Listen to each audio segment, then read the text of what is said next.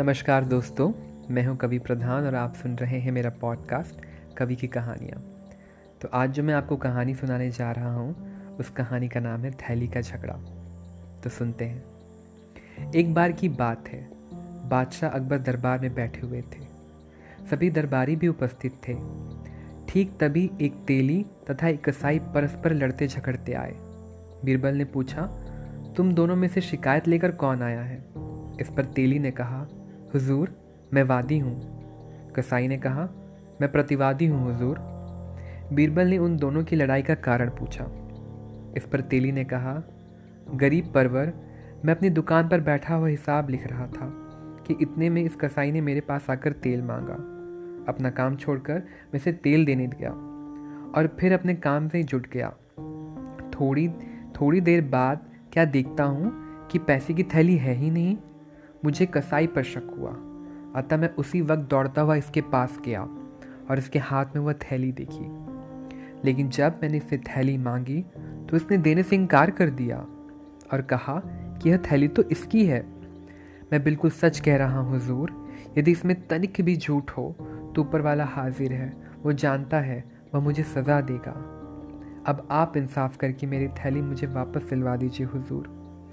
इस प्रकार जब तेली अपना हाल सुना चुका तो कैसा कहने लगा, हुजूर, मैं अपनी दुकान पर बैठा हुआ बिक्री के पैसे गिन रहा था, कि इतने में ही ये तेली प्रतिदिन की तरह तेल बेचने आया।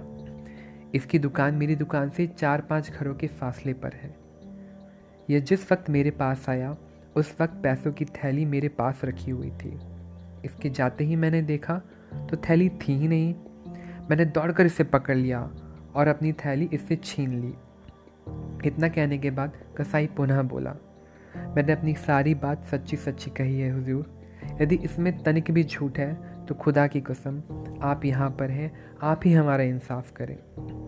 दोनों की बात सुनकर बीरबल ने उन्हें दूसरे दिन आने का हुक्म दिया और पैसों की थैली अपने पास रख ली। उनके चले जाने के बाद बीरबल ने उस थैली में से पैसे निकलवा कर धुलवाए। तो उसमें तेल का अंश बिल्कुल भी दिखाई ना दिया, बल्कि एक प्रकार की बदबू आई जिससे उसे विश्वास हो गया कि यह पैसे कसाई के हैं। अगले रोज ठीक समय पर कसाई व तेली दरबार आ गए। बीरबल ने उनसे उन्हें अपना फैसला सुना दिया कि यह पैसे की पोटली कसाई की है।